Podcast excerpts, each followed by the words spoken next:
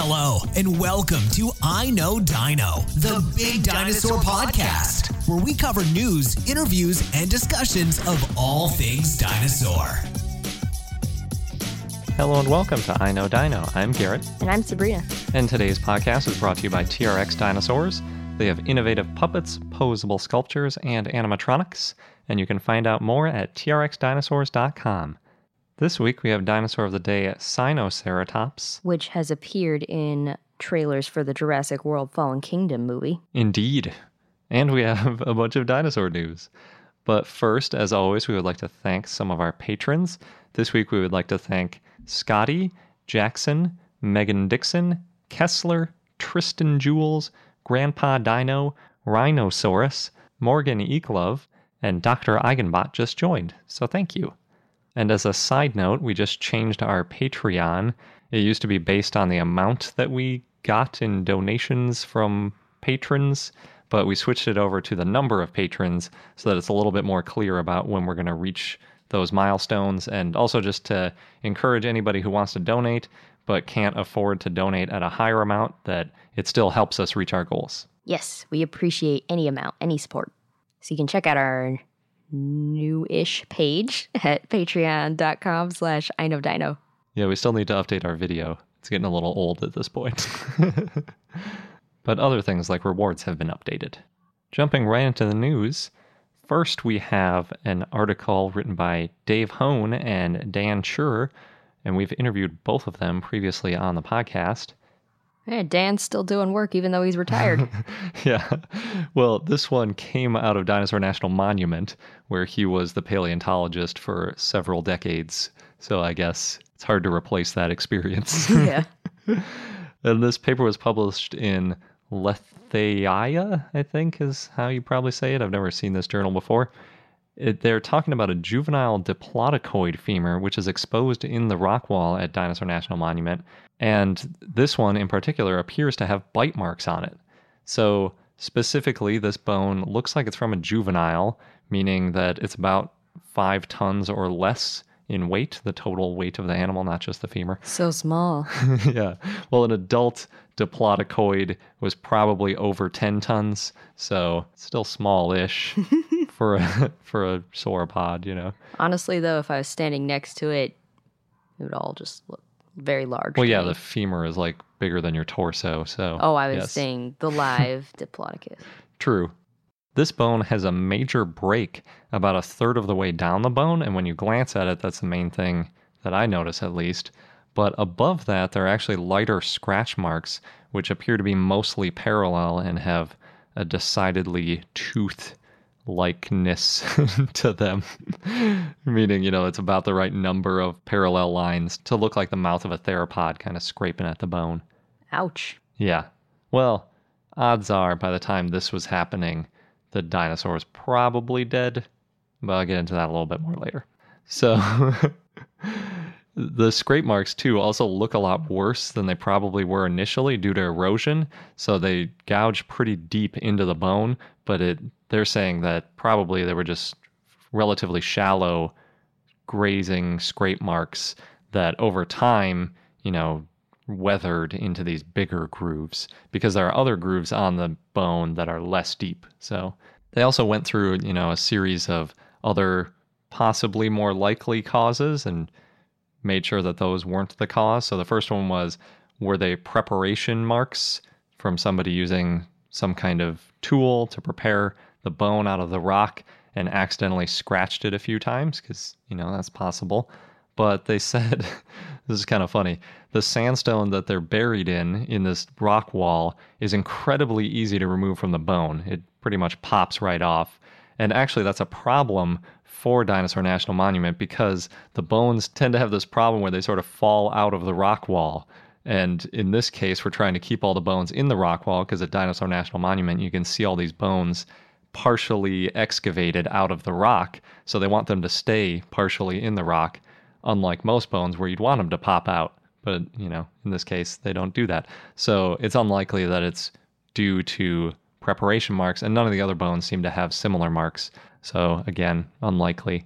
Since Dinosaur National Monument is in the Morrison Formation, it's from the early Jurassic, and that's why they're saying diplodocoid. But it also means that it's long before tyrannosaurs were around. And that's where we find most dinosaur bite marks on herbivorous dinosaurs tends to be from tyrannosaurs.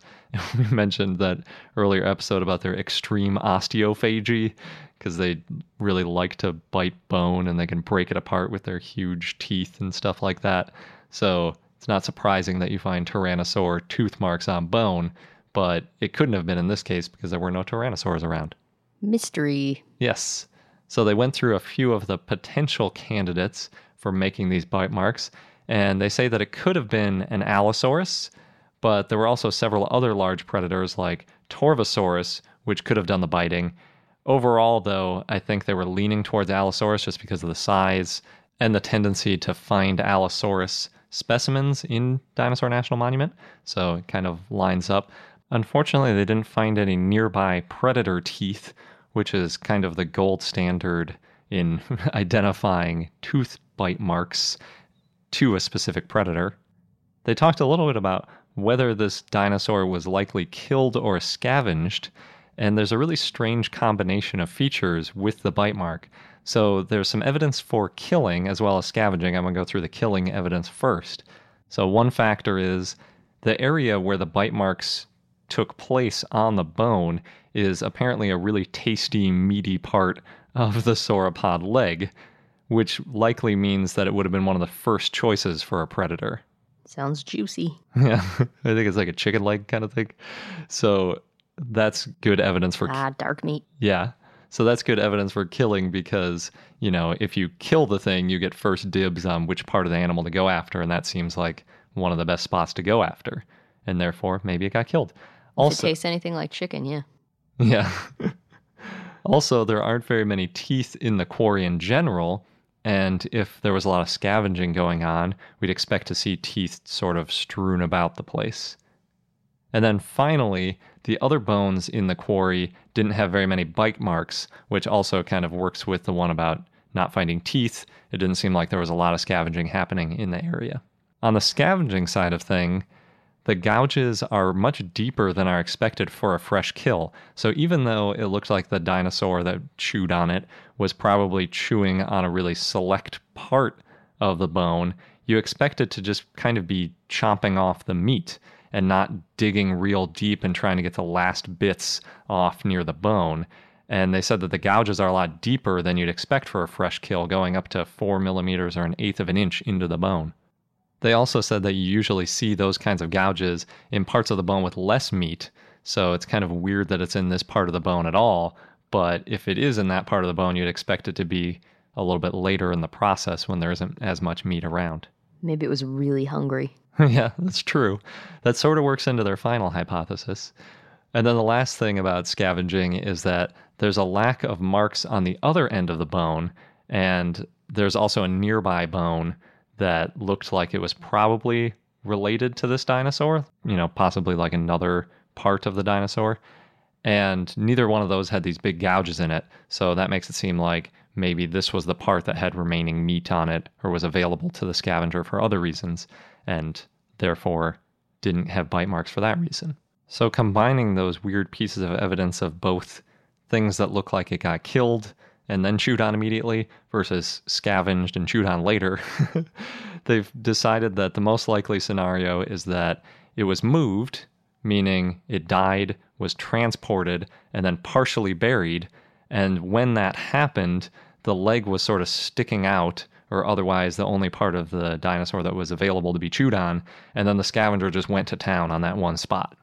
Oh, when you said moved, I thought you meant a predator moved it and hid it for later kind of thing. like a dog. Yeah.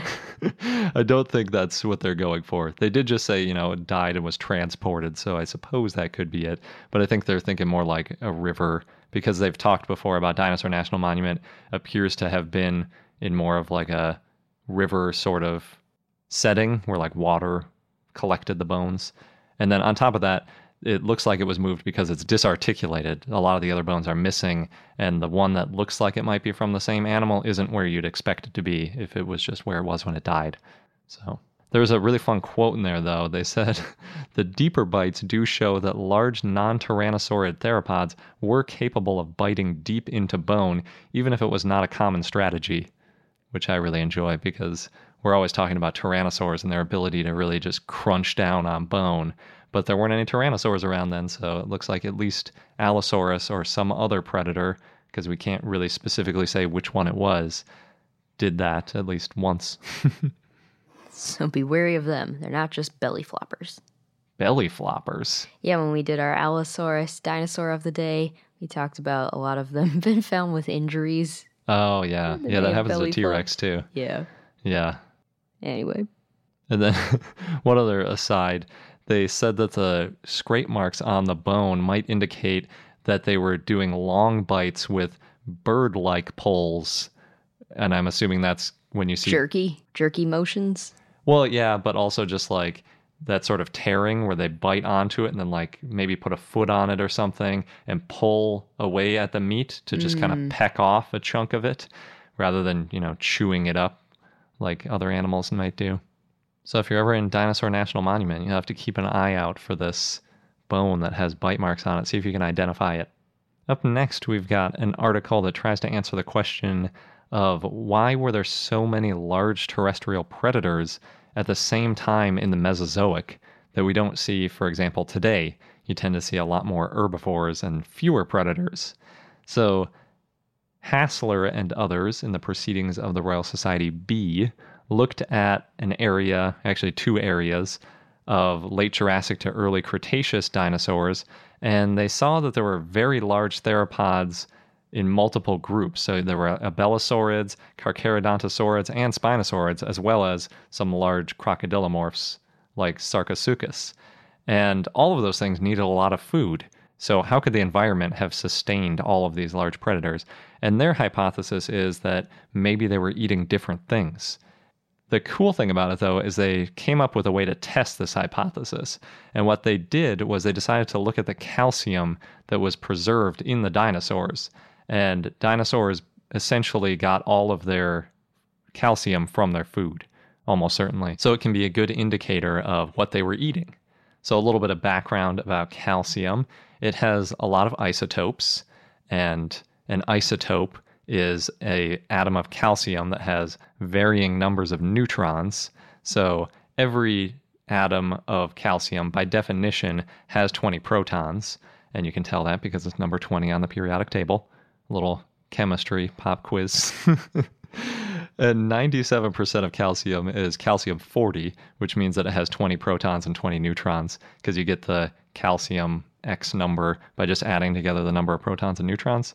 But there are also two other pretty common isotopes. There's calcium 44, and it's 44 because it has four extra neutrons. If it had extra protons, it wouldn't be calcium anymore. So you know that's how it's calcium 44.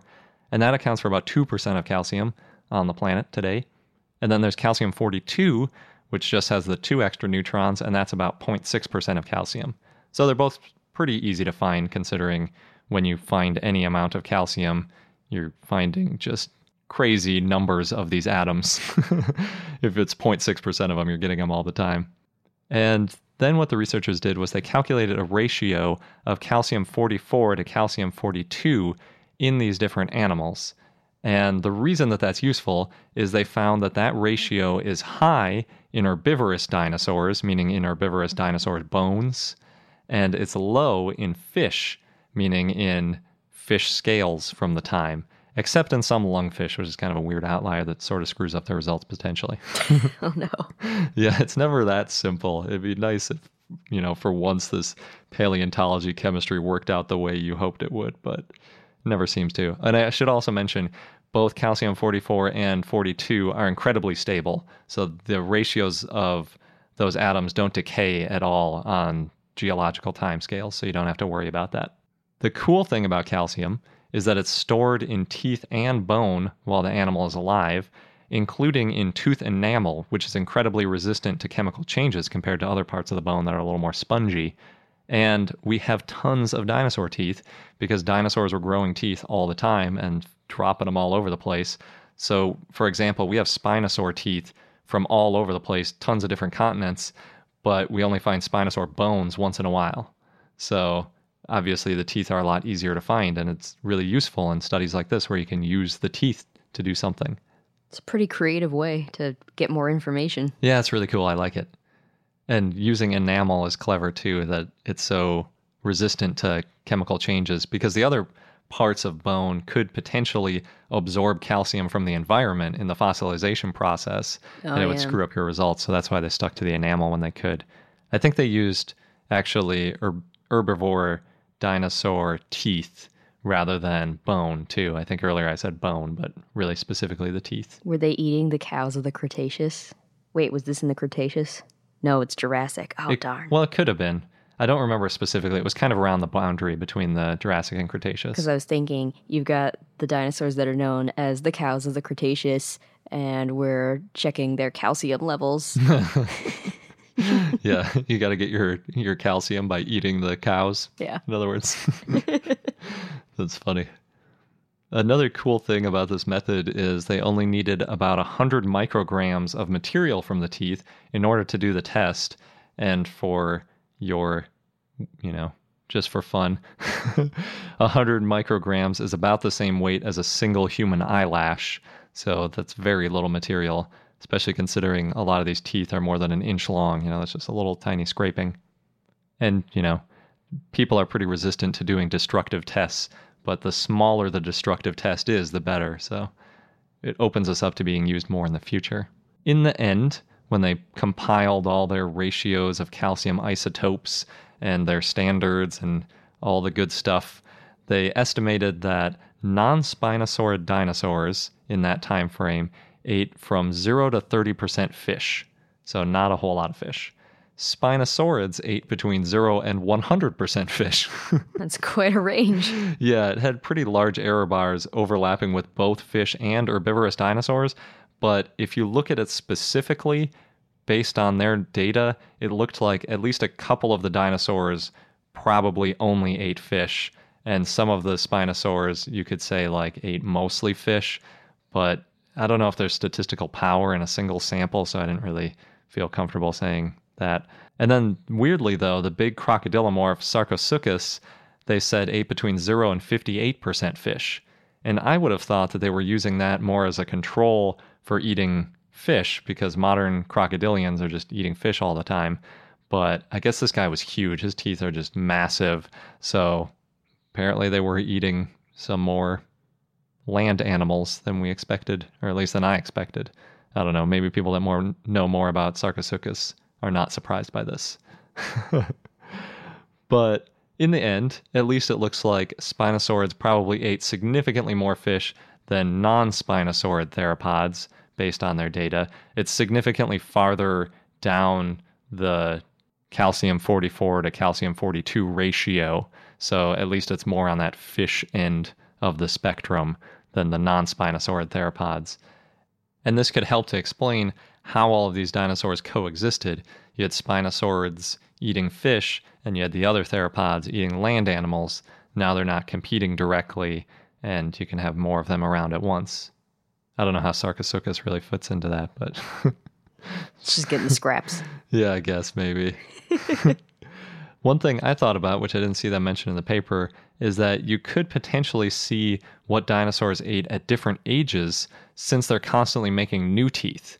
So, one problem if you try to use this kind of study on mammals is that we grow all our teeth at a pretty young age. So, it'd be a good indication of what we're eating at a specific age, but not necessarily what we're eating as adults. But with dinosaurs, if you found juvenile teeth, that would be an indication of what the juveniles were eating, and then they're getting new teeth every couple years, and it kind of gives you a record of what they were eating at different life stages. Oh, weird. Yeah, so it could be handy. We've talked before about how maybe a juvenile Tyrannosaurus or Allosaurus or something was eating small things like mammals or eggs or insects or something like that. And then as they grew up, they graduated to larger prey. You could maybe potentially figure that out by using this technology.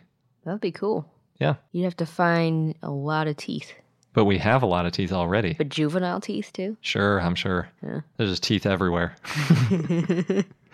teeth are a dime a dozen compared to other fossils.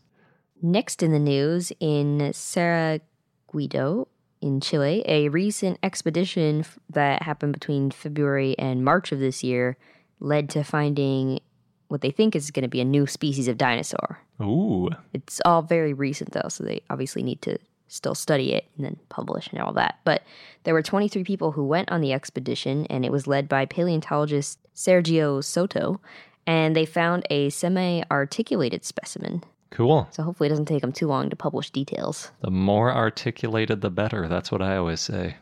Do you? no. Maybe I'll start always saying it now. Semi articulated is better than disarticulated. yeah. Fully articulated or nearly fully articulated, that's really the money skeletons. Yeah. Really rolls off the tongue there. yeah. That just means you found all the bones, basically. In India, we've Science Mag posted an article about how in India paleontologists are having a harder time accessing fossil sites.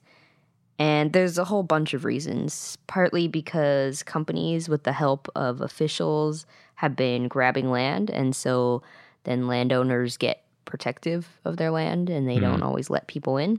Uh, according to paleontologist Guntupalli VR Prasad, quote, suspicion and hostility deny us access to fossil sites and seriously harm our work, end quote. There's also a lot of issues with securing funding for paleontology, and fossil sites are sometimes looted or developed by hmm. companies. And so as a result, paleontology is getting less popular among students. Oh no. Yeah, and it's too bad because India has a lot of important fossil finds. They've found a lot of dinosaur eggs and dinosaur species, and this lack of interest actually started a while back, back in 1989, after a scandal where a geologist from Australia, John Talent, accused Indian paleontologist Vishwajit Gupta of claiming discoveries that couldn't be confirmed and describing specimens that have been found as Indian specimens, even though they'd been found outside of India. Or at least that's what he claimed. Yes. And Gupta was suspended from his university for a little bit, but then he kept his position after a long court battle, and he was there until 2002 when he retired. But hmm. since then, the article was saying paleontology in India has struggled to regain respect. Yeah, if you have to go to court over your research, that sounds a little rough. And then on top of that, there's some neglect on the government side where basically the government doesn't really protect sites. Hmm. So it's really easy for poachers to grab fossils. And then, as I mentioned before, landowners can just stop allowing people to access their sites. And Prasad also said that even fossils in museums are at risk because museums and universities don't have enough funding. And so sometimes after people retire, their collections are thrown away or forgotten in storage. No, yeah, so it's not great. no. So, because of all this, there's scientists who have lobbied to create a national repository for fossils, but so far there hasn't been too much luck on that front. Hmm. There is some hope, though. There's a few big fossils that were found in the past couple years. There were seven specimens of Shringasaurus, which lived in the Triassic, that were found last summer. So, we covered that in our news. Yeah, it sounds familiar. And there's also one man, Vishal Verma, who has been rescuing a lot of fossils by spending his own money to help secure the fossils and bring them to museums. Hmm. Yeah. And he even went into a lot of debt back in 2007 to haul a two ton rock with a nest of dinosaur eggs out of Narmada Valley and help set up a display of it in a museum. Nice. Yeah. And his work has led to some really good stuff. Uh, municipalities have established the Ashmata Fossil Museum in 1999, and there's also a fossil museum in the Ralamandal Wildlife Sanctuary that was established in 2013. And India's Madhya Pradesh state has set aside 90 hectares for a national dinosaur fossil park. And when it opens, they might display Verma's fossils in their museum. Nice. That would be awesome. We need more big dinosaur attractions. oh, there kind of are a lot of them. But apparently not in India, though. Yeah, I had no idea all this stuff was going on in India. That is interesting. I think that's what most people would do, though, if you were worried about people grabbing your land or you know taking you to court the best thing to do is just kind of avoid it altogether and that's what people are doing It's also interesting because the rest of the world in that time period has been exploding with paleontologists because people saw Jurassic Park and things like that and got really amped about it. So lots of people in China, Argentina, the US, Russia, all over the place are going into paleontology. But in India, I guess that's one of the places they're not. Eh, maybe it'll turn around. Yeah. And there are enough people, maybe in other countries, who, because I've heard that it's not the easiest thing to get a job in paleontology, and there are so many people going into paleontology that maybe some people can, can go to India and help them out. Yeah, but that probably all comes down to funding. Yeah, that's true. We've got an update to the Paris auction that we talked about last week. So the two dinosaurs, Diplodocus and Allosaurus, sold for more than 1.4 million euros each. The Diplodocus went for 1.44 million and the Allosaurus went for 1.41 million. Can't imagine. There's a lot. But- Although not, I mean, the Diplodocus looked really amazing. The Allosaurid looked pretty cool too. But that Diplodocus was awesome. The way they mounted it was really cool. True. They kind of curled it up so that it could fit into smaller spaces than like a huge museum room. Well, if they were marketing it as this trendy item for your living room, then yeah. yeah. It's still pretty tall though. I can't, I mean, I've never been in a house, I don't think, that could fit that Diplodocus in it. The Allosaurus, I think I've seen places that you could fit it, but man, you need a big space, especially if you're going to display both of them, which it seems like they might if they bought both of them. Yes. Well, so that's all we know. The auction house that sold it said that the same foreign buyer acquired the two dinosaurs, and there are no other details. Yeah, sounds like it's not going to be on public display. You never know. Yeah. a little pessimistic about it. I see that. Well, I feel like if I bought a dinosaur and I was going to put it on public display, I'd immediately start talking about it. Yeah. I don't know. I've never had uh, enough money to do that kind of auction. True. Even attend an auction like that. Yeah. In Arkansas, Beaver, Arkansas specifically, there used to be a prehistoric themed amusement park called Dinosaur World, and recently an urban explorer, I think is what he goes by, took some photos. Is Beaver, Arkansas urban? I don't know. Well, an amusement park isn't nature exactly. I suppose, yeah. This is sort of a crossover between the two, I guess. Yeah. So Dinosaur World closed in 2005 after a fire that was probably caused by an arsonist. Oh, Yeah. But the statues, the dinosaur statues, are still on the now abandoned 65 acre site. the arsonist uh, clearly did not burn down that much. Maybe they just burned down a building or something, but not the dinosaur sculptures because it seems like there's still a lot of them around. Yeah, it might have been their main building. Something that would deter them from reopening. Hmm. So Dax Ward, that's the urban explorer, took photos and they all have a pretty creepy vibe. We actually mentioned Dinosaur World back in episode 144. It looked like the photos showed some before and after shots because I saw one with a green T Rex with a not exactly yellow belly, but um, kind of yellow, not splotches because it's definitely there on purpose, but spots, bigger than spots because they take up the whole belly, almost like stripes. Anyway, and it's holding onto a fish in its mouth. And then next to that picture, it looks like it was the same T Rex, except it's this rusty orange. There's paint missing from chunks of its body, and the fish looks rotten, Oh no. which is weird because it's definitely a statue of a fish. Interesting. Yeah. There's also a ceratopsian with bushes growing around and a little bit over it. And apparently, local wildlife, like birds and beavers and deer, are living in the statues.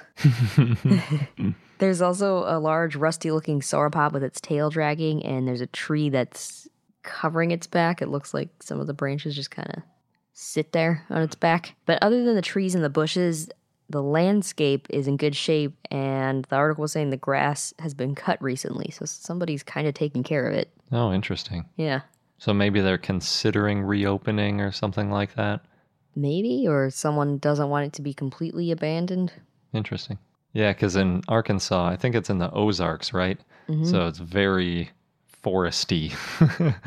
it would get retaken by the forest pretty quickly especially considering it's been over a decade now since it was closed. Mm-hmm. If somebody didn't maintain it at least a little bit. Yeah, that's a good point. Well, yeah, and coyotes hunt in the area at night. Nature. Indeed.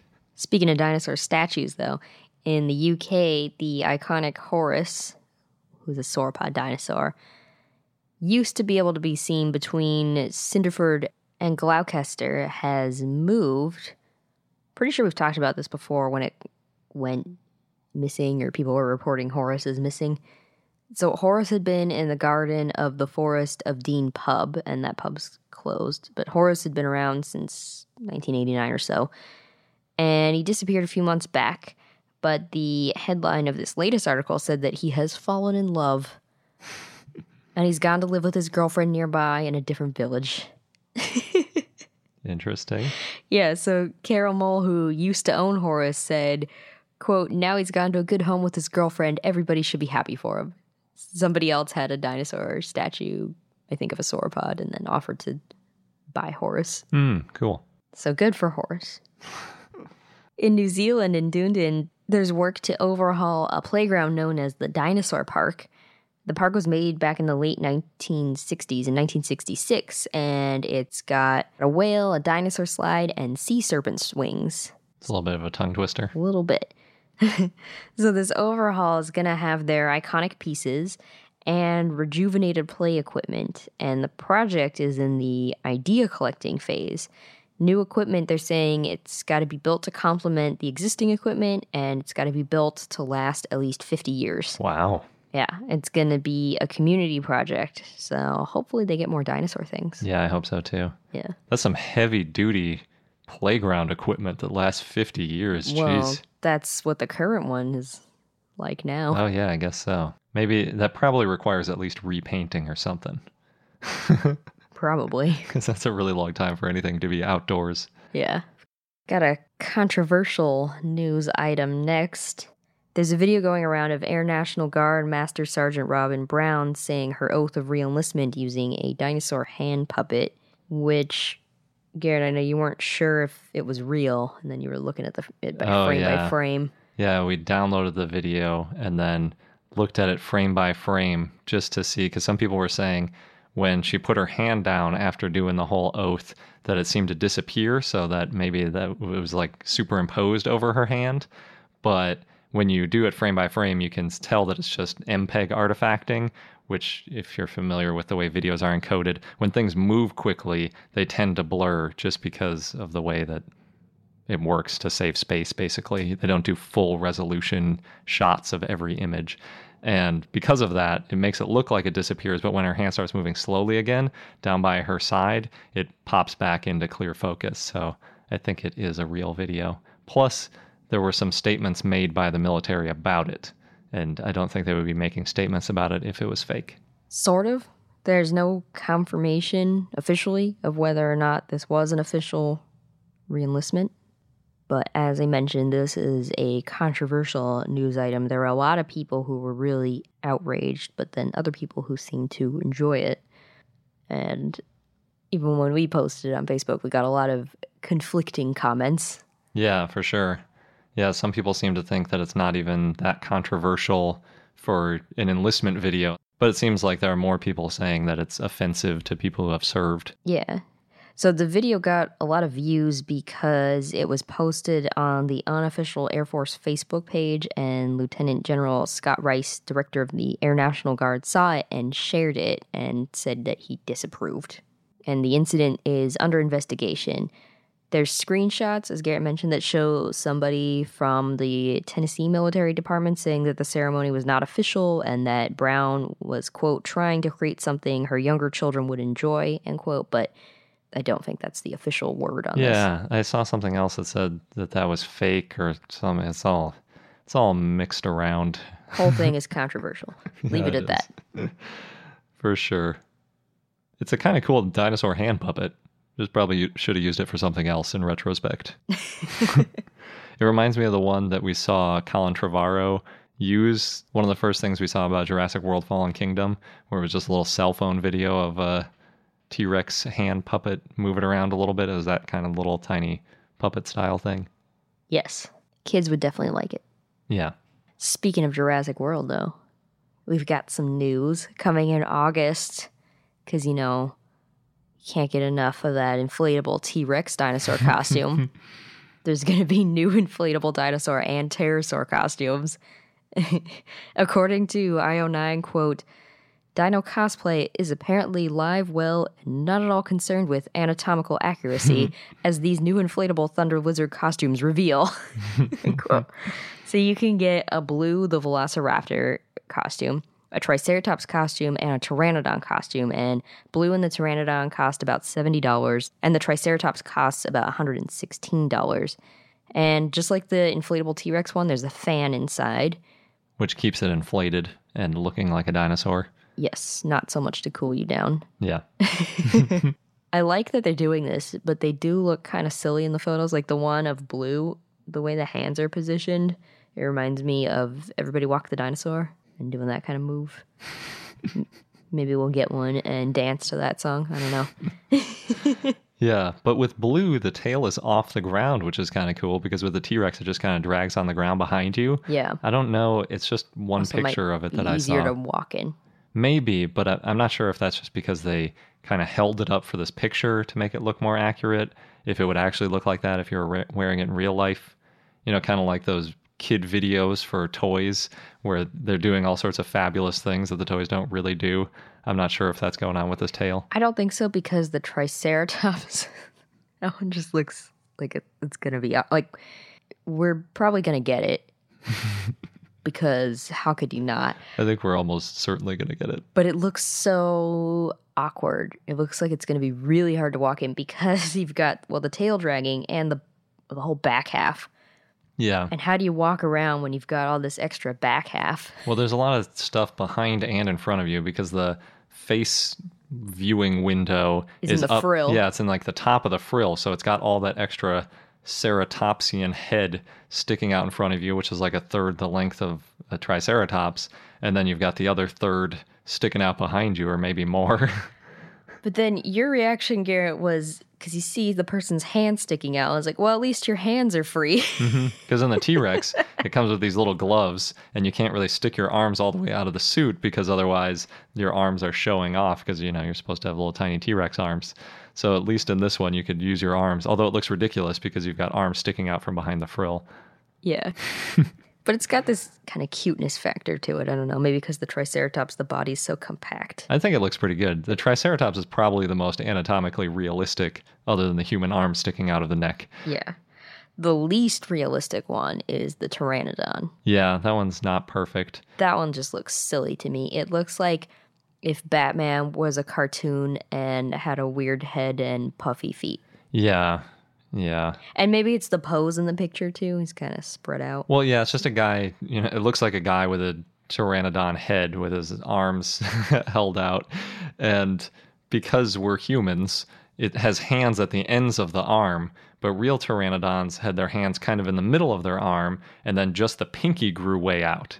And what happens when you do it this way, the way that they did for the inflatable costume, is there's just like weird cape material hanging down between Yeah. the armpit and wrist, and then hands at the end. And when you look at it, you're like, that looks wrong.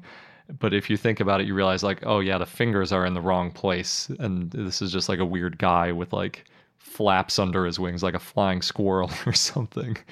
That's probably why I thought of Batman Yeah. because it looks like a cape. It does. And it's the same kind of thing with Batman, where it's just these things hanging down below the arms and the normal hands at the end of the arms rather than the wing being sort of part of the arm construction. So, yeah, they could have done it though.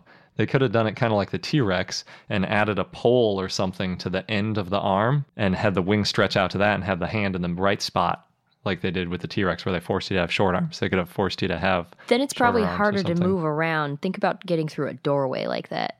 Yeah, but I mean, you could just have your arms partially in the suit. You could have your elbows basically at your sides and then have poles, and then you're just holding the poles because they could fold their wings too in the middle. So you could just do that. You could twist them in or something. Then you're pretty limited in what you can do when you're making your videos. Well, you're limited in what you can do when you're wearing the T Rex video too. That hasn't stopped anybody. We saw somebody in a T Rex costume doing American Ninja Warrior. It's not very limited. I know, that's my point. because you could still do that in the pteranodon costume even if you had shorter arms. Oh, I see. I don't want that one. I want the other two. yeah, the other two are where it's at. There's only two of us, so that works. I got dibs on blue. Hmm, we can trade. it's one size fits all. The blue one looked like it was better for tall people than the Triceratops one. The Triceratops one doesn't look great for short people either. I suppose.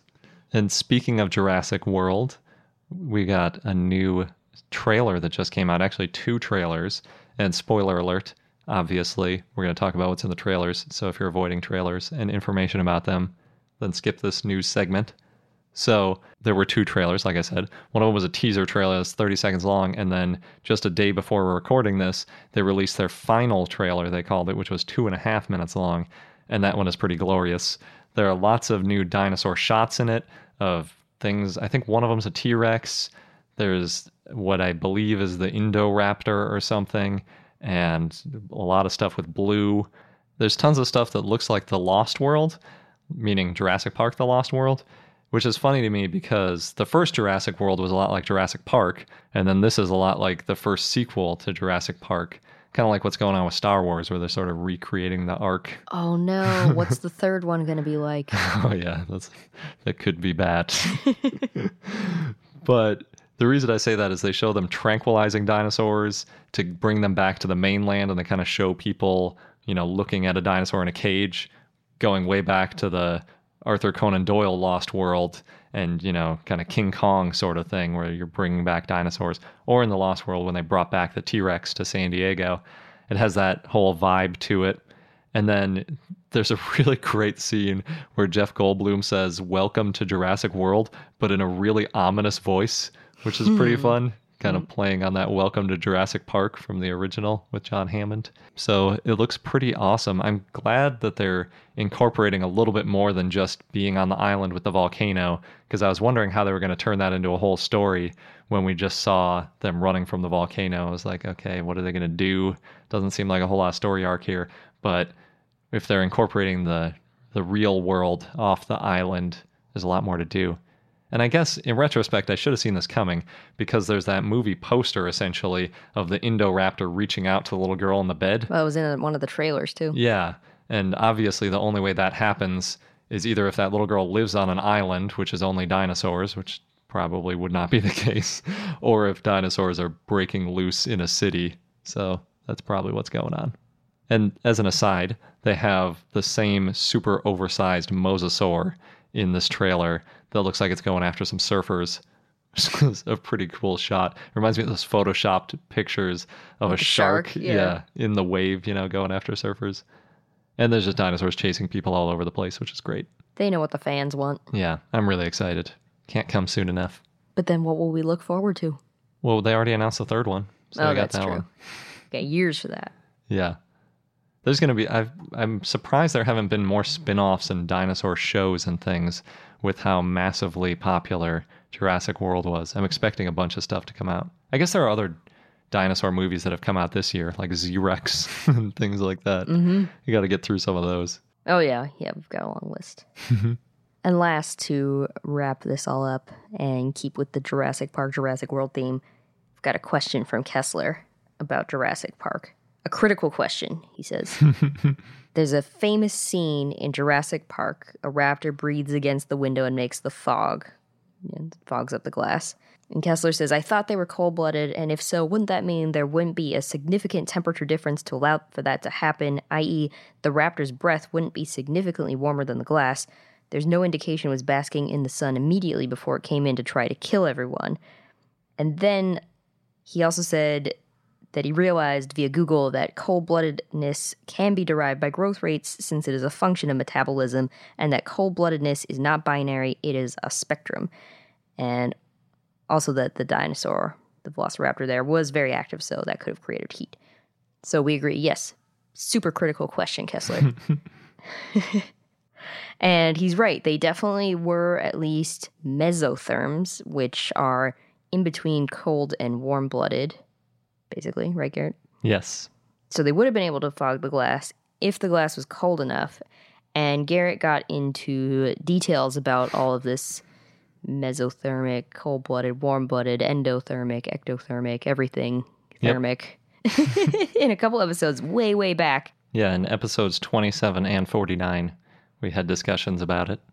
Yes. So if you want to hear Garrett's rabbit holes for these, check out those episodes. But I can give a quick summary. Basically, what Kessler's referring to is since dinosaurs grew really, really rapidly, we assume that they were warm blooded because they had to be active to get enough food and to grow, and therefore they probably were at least slightly warm blooded ish. There are modern things, I think sharks are one example, where they're not really warm blooded in the same way that some mammals are, but they're so active that they are effectively warm blooded.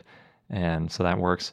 But as an aside to the aside, when we talked to, I believe it was Jack Horner, he was mentioning this scene and that originally what they wanted to do was have a forked tongue stick out of The snake. the velociraptor's mouth because they thought that would be spooky. And he convinced them to instead fog up the glass and leave the tongue a little more realistic to what dinosaurs probably had. So even if it is a little bit unrealistic because it didn't seem to be that cold in the kitchen and you know you don't fog glass just by breathing near it necessarily, it's a lot better than a forked tongue. So no matter what, it was a good choice.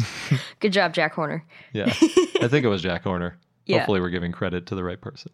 And speaking of velociraptors, we have our dinosaur sculpture giveaway thanks to TRX Dinosaurs, the makers of all sorts of puppets, posable sculptures, and animatronics. And they make all of their dinosaurs to order, so you can go to their website and put in whatever kind of dinosaur you want. Oh, you could ask for a Triceratops and then buy the inflatable Jurassic World Triceratops costume and then compare the two. I can tell you right now that the TRX one would be more realistic. Yes. But which what what would you get? Would you get the sculpture or would you get the animatronic or a puppet? Ooh. I think I get a puppet. I was thinking sculpture because they're kind of posable. Oh, so you could pose next to it that way. Yeah. I so yeah, I guess if you're in the costume, you couldn't really use the puppet. It'd be kind of weird. It'd be sticking out of its neck. Well, your hand's already sticking out of its neck, so then you might as well add a puppet. so you'd have a floating Triceratops next to it that way. I don't think so. I think you're right. Do the do the sculpture if you're gonna do this random thing we're suggesting. and if you want to win a TRX sculpture, we're giving away that realistic one to one scale Velociraptor, not a Jurassic Park Velociraptor. This is the realistic version of a Jurassic Scientifically accurate. Yes. So it's about six feet long and two feet tall, not six feet tall and, you know, who knows how many feet long like it was in the movie. So if you're interested in winning this dinosaur, just click the giveaway link, which is in our show notes. And as a reminder, it's open to residents of the US and Canada, except Quebec and where prohibited. There's no purchase necessary and a limit of one entry per household per episode. And you can get complete rules on our website. Or also, there's a link to the complete rules in our show notes. And that's there's a specific link each week. So it's a different link per episode in, in the show notes Yes. from now until the giveaway ends, which is when Jurassic World Fallen Kingdom comes out. Yeah, we were trying to think of a way to make sure that we gave the sculpture to someone who regularly listens to the episode and didn't just like find this link on a forum somewhere. So we wanted to do multiple links so that people who regularly subscribe or whatever have access to the links easily. So that was the only way we could think of, which was legal and easy to do. there are a lot of legal restrictions on giveaways. It's uh, amazing how hard it is to give away something for free, but Yeah, when you put it like that. yep. But I'm sure this Velociraptor will end up in a good home. Yes, I'm sure. Keeping our Jurassic World Fest going, we've got the dinosaur of the day, Sinoceratops, which has appeared in trailers for Jurassic World Fallen Kingdom, so we don't know exactly how it fits in yet, but it'll be there. Indeed. It was a centrosaurine ceratopsian that lived in the Cretaceous in what is now Shandong Province, China, in the Xingezhuang Formation, and it was found in 2008 and named in 2010 by Xu Xing and others. The type species is Sinoceratops zhuchengensis, and its name means Chinese horned face from Zhucheng. And Sina means China in Latin. The city of Zhucheng financed the excavations, and they found three skulls in Zhucheng, China. The holotype consists of a partial skull with a partial brain case. And Sinoceratops was a medium sized quadrupedal herbivorous dinosaur. It's one of the largest known centrosaurines. It grew up to about 20 feet or 6 meters long and weighed up to 2 tons. Thomas Holtz Jr. estimated, though, that it could be up to 23 feet or 7 meters long and weigh 2.3 tons. So, as I mentioned, Sinoceratops was a ceratopsian. It was actually the first ceratopsid found in China and the only confirmed ceratopsid from Asia so far. And ceratopsids are advanced ceratopsians. And it has features seen in both centrosaurines and chasmosaurines. So it might help to show more about ceratopsian evolution and that ceratopsids evolved in Asia before going to North America, but we'll need more fossils to know for sure. Always the case. Sinoceratops had a short hooked nasal horn, but it did not have brow horns, and it had a short neck frill with forward curving hornlets that made it look like it had a crown. And this row of hornlets had low knobs on the top of the frill that's not found on any other ceratopsian. Other dinosaurs that lived at the same time and place include Shantungosaurus, a hadrosaurid, Zhuchengceratops, a ceratopsian, Huaxiaosaurus, another hadrosaurid, and Zhuchengtyrannus, a theropod. You seeing a pattern in names? Yeah. the funny thing about Sinoceratops in Jurassic World is that originally it was going to be a Pachyrhinosaurus, that one that's famous from Alberta, and it's got a big, they call it a nasal boss. It's kind of a big flat surface.